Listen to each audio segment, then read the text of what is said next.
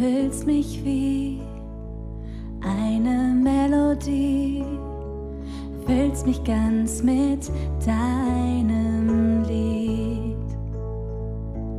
Deine Retterhand befreit mich von der Angst, ausgelöscht ist sie durch dich. Meine Angst weht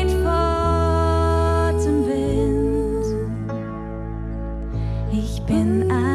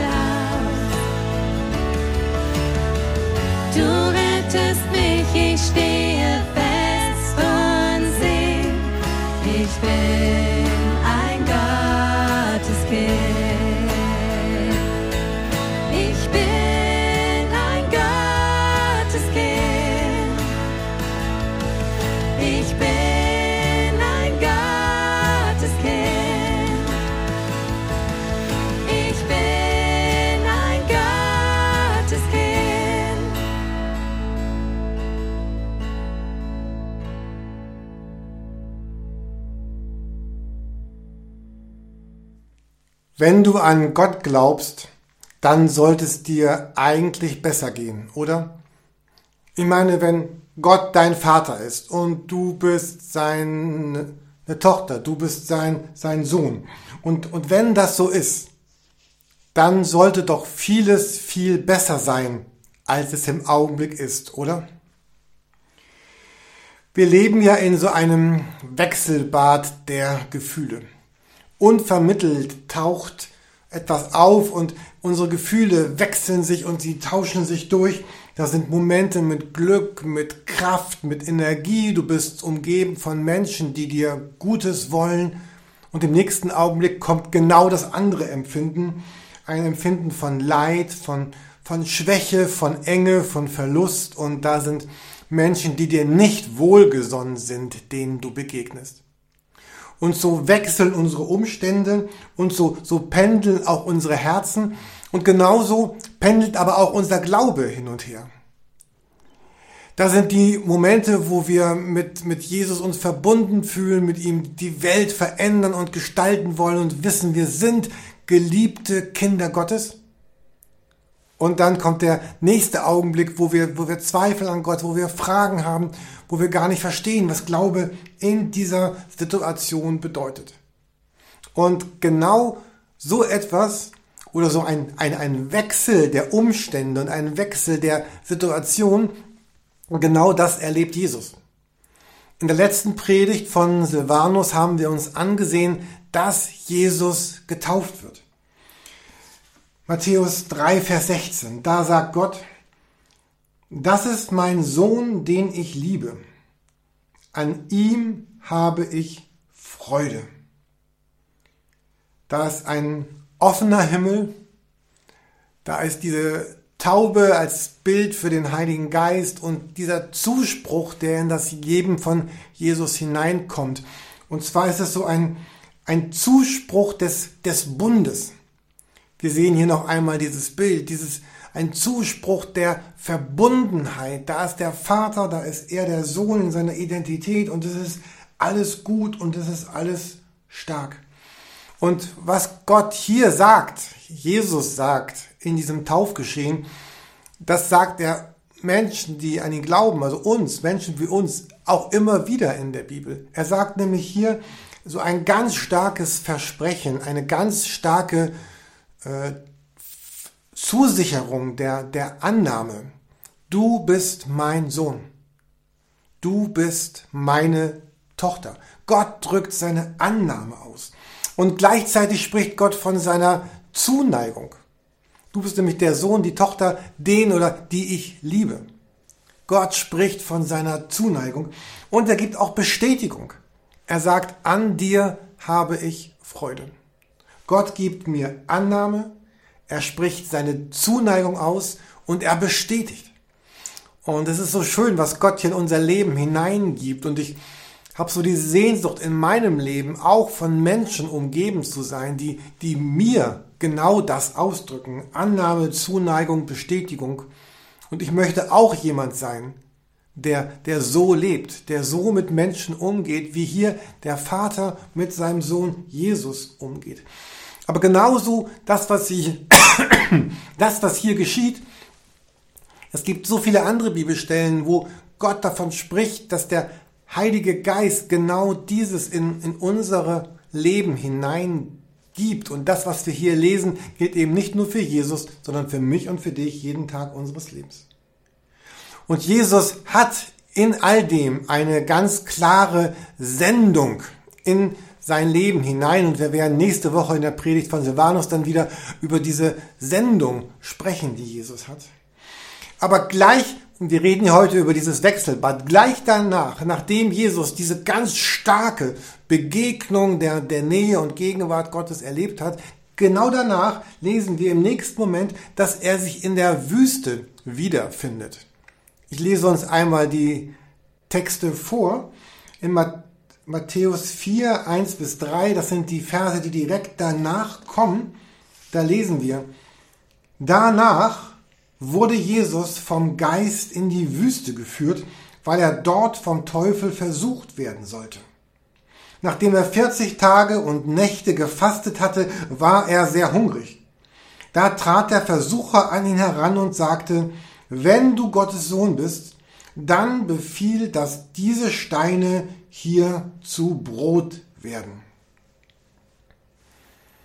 Es ist der, derselbe Geist, der, der eben noch diese starke Zusicherung in das Leben von Jesus hineingesprochen hat, der, von dem es jetzt heißt, der Geist führt ihn in die Wüste hinein. Und zwar nicht zufällig, sondern mit, mit Absicht, intentional, damit Jesus dort vom Teufel versucht werden würde. Und hier spüren wir wenig von dem frischen Wasser des, des Jordans. In der letzten Predigt hatten wir ein Bild davon gesehen. Hier ist die Wüste. Hier ist, hier ist Öde, hier ist Verlassenheit, hier ist Einsamkeit, hier ist, hier ist Leere. Die Wüste ist immer wieder in der Bibel ein, ein Bild für, für das Nichts, für die, für die Prüfung, für die Versuchung, für das Allein unterwegs sein, für die schweren Zeiten des Lebens. Anfechtung, Bedrängung, Mangel. Und genau hier an diesem Augenblick tritt jetzt so die Versuchung an Jesus heran. Es gibt ja so zwei goldene Momente, sagt man, wo wir besonders versucht sind, besonders in der Gefahr stehen, von unserem normalen Lebensweg so abzuweichen. Das eine ist, wenn wir besondere Hochpunkte erleben, also wenn wir besonders euphorisch sind. Genau das hatte Jesus gerade erlebt in der Taufe. Oder wenn wir besonders äh, ange, äh, angeschlagen sind oder, oder erschöpft sind. Und auch genau das erlebt Jesus gerade. Er hat 40 Tage in der Wüste, war er dort, hat gefastet. Und was jetzt hier geschieht, diese Szene, die ist ja fast so, könnte man sich so ein bisschen für, äh, fürsorglich vorstellen. Also übertrieben. Da kommt der Versucher und sagt, Mensch Jesus, du hast jetzt hier gerade 40 Tage in der Wüste gefastet. Du hast Gott wirklich bewiesen, wie ernst du es mit ihm meinst. Die in der EFT schaffen gerade mal vier Tage, auch nur mit einigen Leuten vor Ostern. Aber du hast 40 Tage. Hier in der Wüste warst du allein, hast du gefastet. Und äh, du, du bist ja Gottes Sohn und jedenfalls sagst du das immer von dir. Und jetzt, jetzt hast du natürlich Hunger. Und ähm, Jesus, verwandle doch einfach ein paar von den Steinen hier in Brot dann wirst du richtig gestärkt sein und dann hast du genug Energie und Power und Kraft für diese große Sendung, äh, für diesen großen Auftrag, den Gott doch für dich vorbereitet hat. Und das klingt ja alles auch jetzt gar nicht so dramatisch. Jesus sollte nicht lügen, nicht stehlen, niemanden ermorden, niemanden vergewaltigen, niemanden verkaufen in die Sklaverei. Es ging einfach nur darum, von diesen, stellen wir vor, da lagen so zwei, drei Milliarden Steine, er sollte ein Stein nehmen oder zwei und daraus ein, ein bisschen Brot machen. Es gibt ja so eine andere Szene auch in der Menschheitsgeschichte, gleich zu Beginn der Bibel, wo Adam und Eva dort im Paradies sind. Und hier geht es jetzt nicht um Brot, sondern um Obst. Und hier kommt die Schlange ja auch so ziemlich scheinheilig an. Wie wär's denn hier mit diesem Obst? von diesem Baum sieht doch lecker aus, sollte Gott gesagt haben, dass man davon nicht essen darf. Schmeckt total super, es ist attraktiv und als Add-on, es macht schlau. Es macht wissend. Und mit dieser Frucht beginnt dann das ganze Drama der Weltgeschichte. Vielleicht bist du jemand, der heute zum ersten Mal einen Gottesdienst guckt, eine Predigt hört oder sieht und du fragst dich, ist das echt euer Ernst? Meint ihr, dass an einem Obst und ein paar Steinen sich das gesamte Schicksal der Welt entscheiden sollte? Das, was Jesus hier in der Wüste erlebt, war das, das Gleiche, was Adam und Eva viele Jahre davor erlebt hatten. Es geht nämlich darum, dass seine Identität auf die Probe gestellt wurde. Es geht nicht um Obst, es geht auch nicht um ein paar Steine, es geht um Identität, es geht um Loyalität und es geht um Zugehörigkeit. Ist Gott mein Vater und bin ich sein Kind oder eben nicht? Es geht um alles oder nichts, obwohl es vordergründig nur um Obst und Steine geht. Wir entwickeln ja gerade dieses Bild des Bundes. Ihr seht es hier noch einmal. Es ist der, der Bund, von dem wir reden. Der Vater, der mir eine Identität gibt, die mich dann bewegt äh, zu handeln. Und was es hier eigentlich geht, dass die Identität, das Wer bin ich in Gott, wer bin ich mit Gott, dass das wegbricht.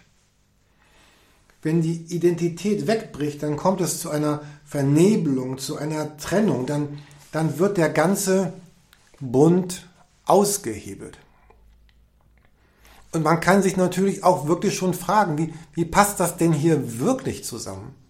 Gottes Sohn sollte Hunger haben. Wie vertrauenswürdig ist ein Sohn Gottes, der, der nicht einmal für sich selber sorgen sein kann? Wie sollte er die Not der ganzen Welt tragen? Wie sollte ich mein Leben diesem Jesus anvertrauen, der sich nicht einmal selbst ein Brot machen kann? Und später am Kreuz werden sie sagen, hey, du bist doch Gottes Sohn, du, dann komm doch runter von diesem Kreuz und beweise, dass du es bist. Tu was, werde aktiv, handle. Und dann könnten wir auch vielleicht dann nicht glauben. Und der Teufel sagt hier, Jesus, entweder bist du Gottes Sohn oder du hast Hunger. Und wenn du schon Hunger hast, dann als Gottes Sohn sagst du ja, bist du, wissen wir nicht ganz genau, sagt er, dann, dann sorg jetzt dafür, dass das aufhört. Und das ist genau das, was, was wir auch in unserem Leben erleben. Das sind genau diese Fragen, die auch in unser Leben hineinkommen. Wenn du, ich frage mich, wenn ich heute Christ bin, wie, wie kann das sein, dass ich, dass ich dieses erlebe? Wie kann das sein, dass dieses Schwere in mein Leben kommt? Wie kann das sein, dass Umstände so sind, dass das Menschen so sind, dass meine Situation so ist, wie sie ist? Und wenn ich doch Gottes Kind bin, wie, wie kann es sein, dass, dass mein Leben so ist, wie es heute ist? Also dieses Hauptanliegen der, dieser ersten Versuchung, die wir hier gerade bei Jesus uns anschauen, ist, dass diese, dass seine Zuversicht in seine Identität in diesem Dreieck dort aufgelöst wird, dass sie untergraben wird, dass diese, äh, also die Versuchung bedeutet, tritt aus diesem Bund heraus und beginn doch endlich für dich selber zu sorgen, denn Gott sorgt ja scheinbar nicht für dich, denn wenn er für dich sorgen würde, würde es dir doch nicht so gehen, wie es dir geht. Vertrau Gott nicht länger, äh, sondern nimm das Leben in die eigenen Hände. Wenn wir die Bibel weiterlesen, dann lesen wir doch davon, dass Jesus, er, er vermehrt Brot und Fisch und, und Wein und er, er schafft Nahrung ohne Ende für andere Menschen. Und der, der Punkt ist nicht die Umwandlung eines Steines in, in Brot, sondern die innere Haltung, das Wann, das Wie, das Warum und äh, die, die Loslösung aus dem Bund heraus. Weil wenn Jesus seine Identität verlieren würde, dann würde er auch seine Autorität verlieren, die er braucht, um zu tun, was er tun will. Hier ist ja noch einmal unser zweites Dreieck, was wir uns in diesen Tagen anschauen, das Dreieck des Königreiches. Und, und äh, hier ist das Bild und Jesus ist mittendrin, also es geht um ja die, das, das Gott, der, der König, dir Autorität gibt, um kraftvoll im Leben zu, zu handeln. Und, und Jesus ist jetzt mittendrin in diesem Dreieck und der Teufel versucht, ihn da rauszuholen. Er hat es schon mal versucht, indem er nach der Geburt dafür gesorgt hat, dass, dass Tausende von, von Kindern umgebracht werden, damit auch Jesus sterben würde. Das hatte nicht funktioniert. Und hier ist jetzt seine nächste Chance, die er ergreifen will, wenn ich diese Identität von Jesus erschüttern würde und ihn herausreißen würde aus dem Bund, dann würde er auch seine Autorität verlieren. Autorität bricht weg und als Folge daraus bricht dann auch der Segen weg und die Kraft bricht weg. Und die Welt würde nicht erlöst werden können. Und dass das Gute, was Gott in die Welt hineinbringen wollte, würde dort in der Wüste einfach im Boden versickern. Und das ist das Tragische an dieser Versuchung. Und das ist das Tragische, und deshalb reden wir heute Morgen darüber in, in unserem Leben, wenn das geschieht. So, wenn wir herausgelöst werden aus diesem Bund oder dieser Bund so dunkel wird, wir diese Identität verlieren, wir nicht mehr wissen, dass wir Autorität und Kraft eigentlich haben sollten, dann dann, dann kommt all das, was Gott in diese Welt hineintun wollte, was er bringen wollte, was er verändern will, was er an Heil, an Segen bringen will, es kommt nicht an. Es versickert irgendwo unterwegs. Es, ich möchte es mal so ganz hart sagen, es geht beim Christsein nicht um dich. Also ja, natürlich geht es um mich, aber es, es geht nicht nur um mich, dass ich es irgendwie in den Himmel schaffe, sondern das Christsein bedeutet, dass Gott mich nimmt, um das Gute in die Welt hineinzubringen, äh, was er in die Welt hineinbringen will. Und das ist kein Druck, das ist aber ein, das ist so ein ganz organisches, natürliches Leben. Wenn ich in, wenn ich weiß, wer ich bin und was Gott mit mir vorhat, dann tue ich das einfach. Und dann lesen wir hier in Vers 4 von der Antwort, die Jesus gibt. Und diese Antwort heißt, es heißt in der Schrift, der Mensch lebt nicht nur vom Brot, sondern von jedem Wort, das aus Gottes Mund kommt. Was wir hier lesen, ist ein Zitat. Jesus zitiert hier die Bibel, 5. Mose, Kapitel 8. Dort ist das Volk, dort ist ein Rückblick auf die 40 Jahre Wüstenwanderung und äh, diese Zusammenfassung. Und hier lesen wir dann im Alten Testament, 5. Mose 8, Vers 3, dass Gott sagt, ich oder er gab dir das Manna zu essen das du und deine Vorfahren nicht kannten, um dir zu zeigen, dass der Mensch nicht vom Brot allein lebt, sondern von allem, was aus dem Mund Jahwes kommt. Diese Wüstenzeit des Volkes damals hatte also den Sinn, auch zu, zu checken, zu prüfen, zu klären, zu, zu reinigen, was, was in ihrem Herzen lebt, um zu sortieren und, und bewusst zu machen, was, was eigentlich ihr Leben ausmacht. Wie immer es euch geht, für, für mich war auf jeden Fall die letzten Monate, diese ganze Corona-Zeit teilweise eine sehr schwere Zeit ähm, im Umgang mit Situationen, aber auch im Umgang mit, mit Menschen, die teilweise ganz unterschiedlich reagiert haben und agiert haben.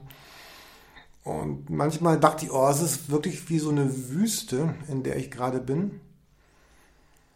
Und ich habe jetzt nochmal gedacht beim, beim Lesen dieser Texte hier, dass ich habe gesagt, Jürgen, weich diesen, weich diesen Wüstenzeiten nicht aus. Es gibt immer wieder so Momente, und die kennt jeder von uns, dass wir sagen, ich, ich, ich schmeiß einfach alles hin. Ich habe auf das wirklich keinen Bock mehr. Nicht so und nicht mit euch und nicht mit mir und einfach rauszubrechen aus diesen, aus diesen Wüstenzeiten. Und ich dachte nochmal, Jürgen, das sind vielleicht auch Geschenke von Gott, diese Wüstenzeiten, damit etwas Neues wachsen kann, etwas Sicheres, etwas Stabiles, etwas, etwas Neues. Weil wenn man dann auch im Alten Testament dort in 5. Mose weiterliest, was Gott dann sagt, dann sagt er, Vers 12, wenn du dich satt isst und schöne Häuser baust und darin wohnst, wenn deine Rinder, Schafe und Ziegen sich vermehren, wenn dein Silber und Gold sich häuft und alles, was du hast, sich mehrt. Wenn wir den Vers auf heute übertragen würden, dann setzt doch die Dinge ein. Rinder, Schafe, Ziegen sind heute nicht so unser Leben. Das sind dann andere Dinge, die wir einsetzen könnten. Also wenn all das sich mehrt, dann könntest du übermütig werden und Jahwe deinen Gott vergessen. Er hat dich doch aus dem Sklavenhaus Ägyptens herausgeführt. Dann sollst du nicht denken, diesen Reichtum habe ich mir selbst zu verdanken, die Kraft meiner Hände. Denk vielmehr an Jahwe, dein Gott, denn er gibt dir die Kraft, Vermögen zu schaffen, weil er den Bund hält, den er deinen Vorfahren geschworen hat wie er es heute tut. Es geht immer wieder, ihr seht das hier auch um, um diesen Bund. Dieser Bund ist die Mitte von allem. Und hier sagt Gott, manchmal braucht es keinen Teufel in der Wüste und keine Schlange im Paradies, um Menschen aus diesem Bund so herauszudrängeln oder an den Rand zu drängeln. Manchmal reicht schon ein bisschen Wohlstand, ein bisschen Wohlergehen, dass dieser Bund seine Bedeutung verliert und Menschen anfangen, entfernt von Gott zu leben, die eigentlich Christen sind. Und das Tragische ist ja, dass, ich habe es eben schon gesagt, dass dadurch das, das Gute, was Gott dieser Welt geben will, nicht hineinkommt, weil, weil wir so abgelenkt sind von unserem Leben, von unseren Schafen und Rindern oder was immer das heute für uns bedeutet. Und das irgendwie alles wegdrängelt.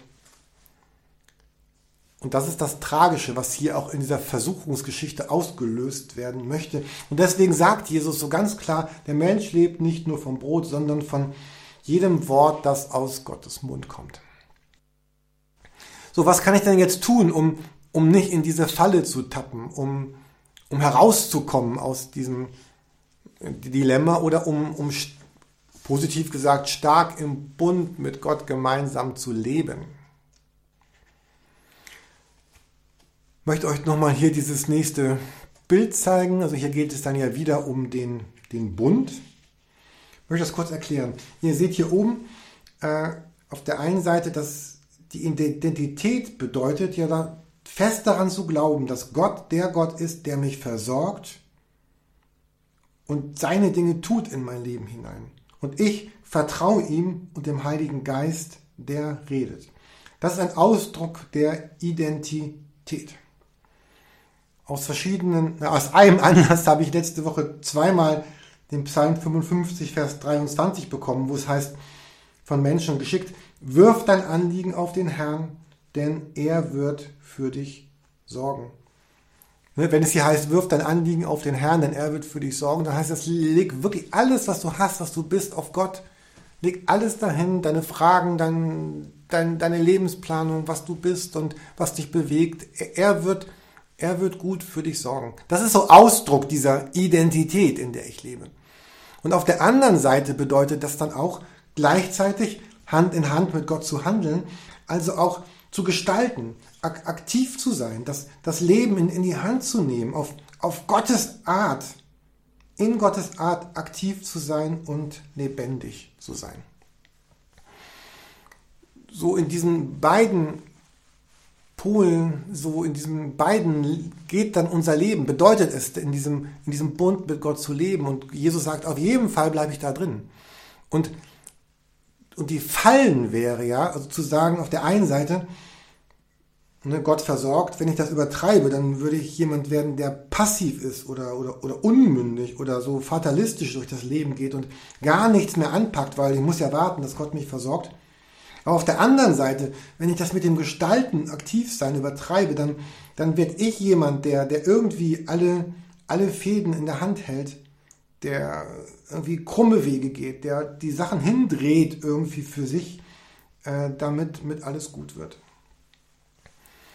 Und das ist so die, ja, so diese, diese Spannung, in der wir leben, in der wir irgendwie auch, auch unterwegs sind. Und das Christsein bedeutet jetzt eben beides. Auf der einen Seite dieses Gott versorgt mich, ich gebe alles ihm hin, dann aber auch aktiv zu werden, wenn, wenn, es, wenn es dran ist. Ähm, vielleicht kennt ihr diesen alten Witz, der schon lange, 20 Jahre alt und älter, äh, da ist jemand in der Wüste gestorben und kommt zu Gott den Himmel und sagt, Gott, du hattest doch gesagt, du wolltest mich retten und jetzt bin ich hier in der Wüste so elendig verdurstet. Und Gott sagt aber, Freund, ich habe dir doch dreimal eine Karawane vorbeigeschickt.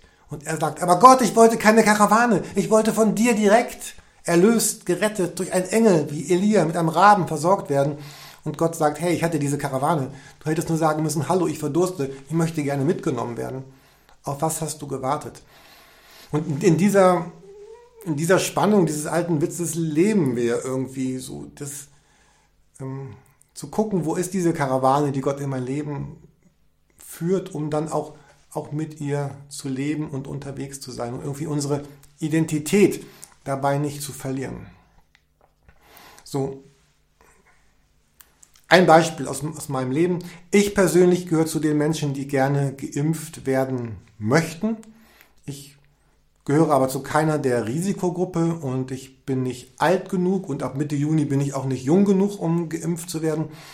Und ich hätte jetzt so eine Bescheinigung bekommen können, äh, mit der ich doch dann einen Impftermin hätte bekommen können. Aber diese Bescheinigung war irgendwie nicht so ganz richtig. Ähm, und eine Stimme von mir gesagt hat, Jürgen, nimm diese Bescheinigung, such dir damit einen Impftermin, das ist nicht ganz falsch, aber nicht ganz richtig, du kommst schon irgendwie damit durch. Und ich hatte eine andere Stimme, die sagte, nein, das ist genau diese Versuchung, äh, mach aus den Steinen Brot, das, diese Bescheinigung, die, die, die gilt nicht für dich. Das, das, genau was da drin steht, bist du nur zu 5%, aber nicht zu 95%.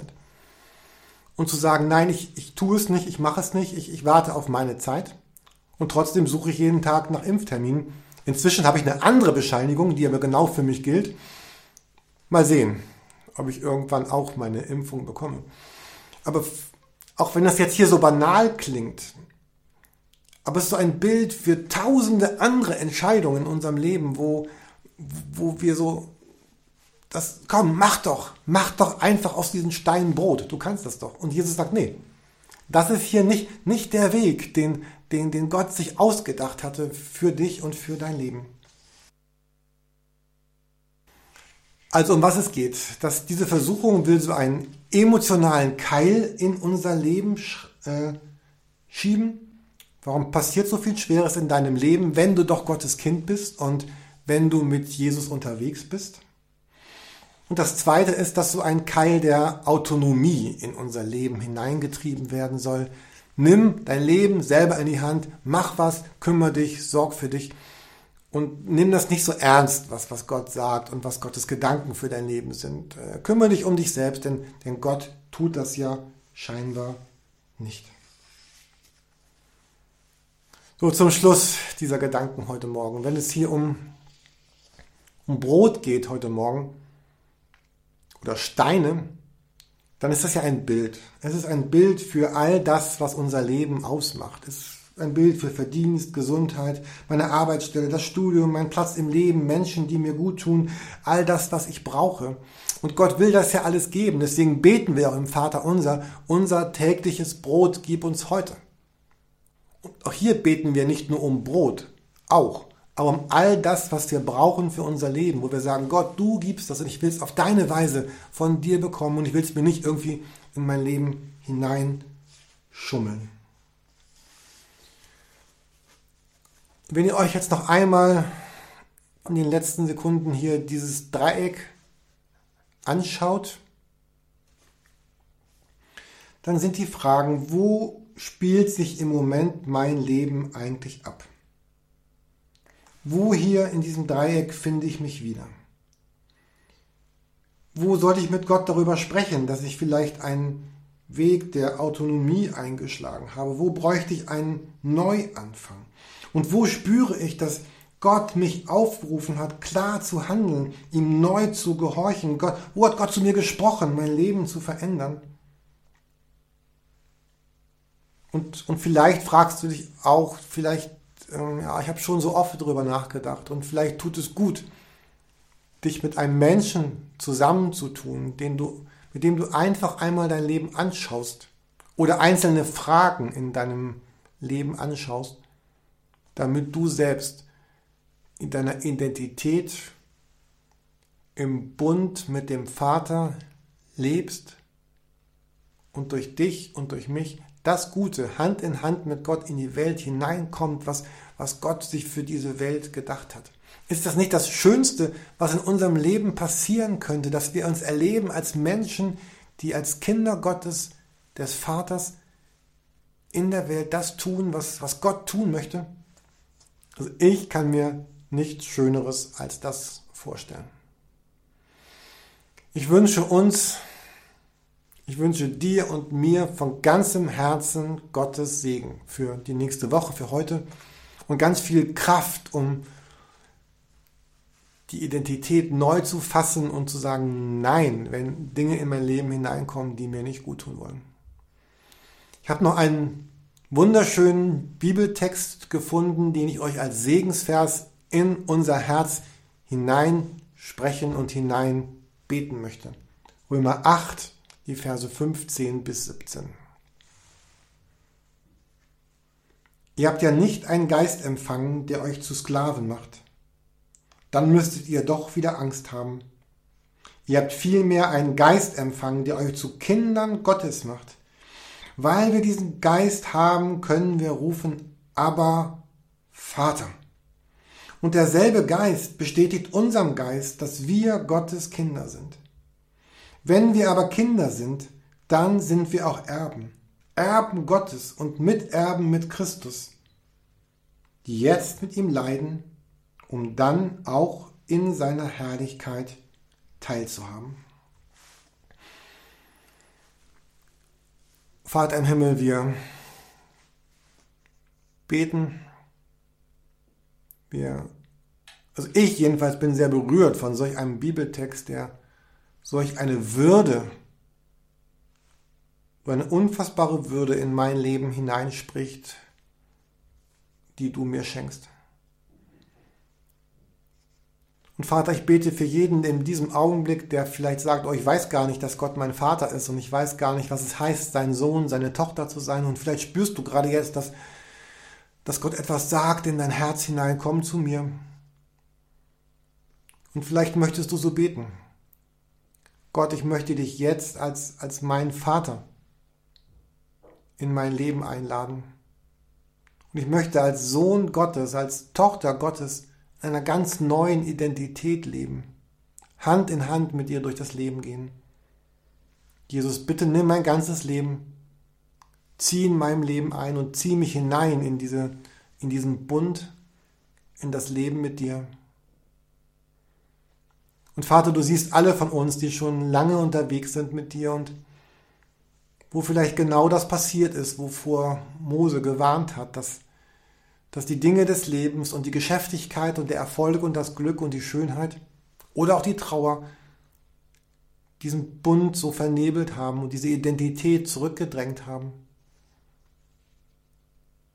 Ich möchte dich bitten für jeden von uns und, und segne jeden von uns in, in deinem Namen, Jesus, mit dieser Kraft des Heiligen Geistes, dass wieder neu, erfrischt und lebendig wir genau das leben können, wozu du uns berufen und wozu du uns bestimmt hast.